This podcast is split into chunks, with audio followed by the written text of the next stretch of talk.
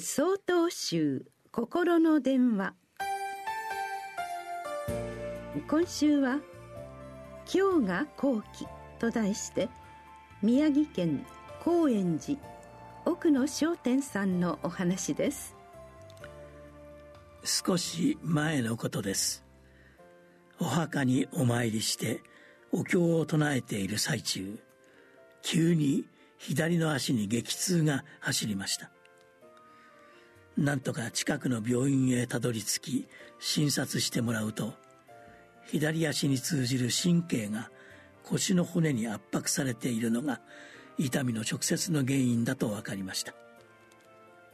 しかしなぜそうなったのかなぜ私なのかが腑に落ちません。お医者さんからは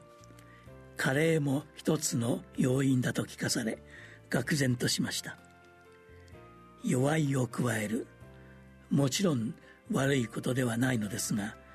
まだまだ加齢によることは人生の中でもっと先のことだろうと思っていた私は現実を知らされることになりました。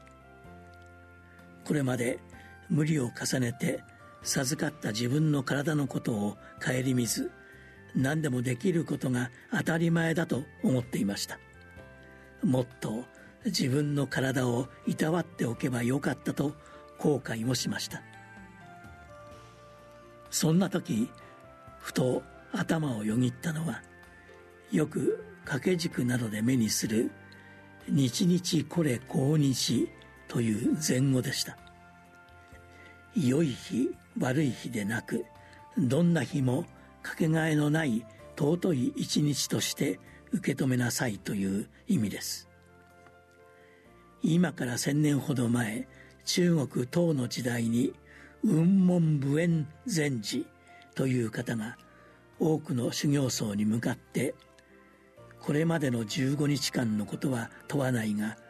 これからの15日間をどうするのかと質問しました。納得できる答えを出せる者がいなかったので雲門禅師自らお示しになられたのがこの「日々これ今日」です。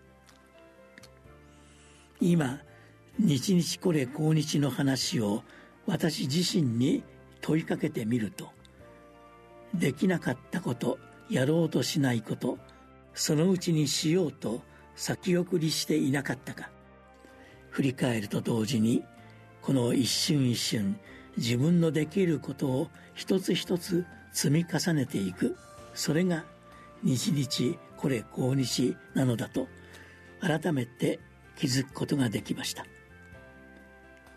今日が後期良い機会です。後悔しないよう大切に生活してまいりたいものです。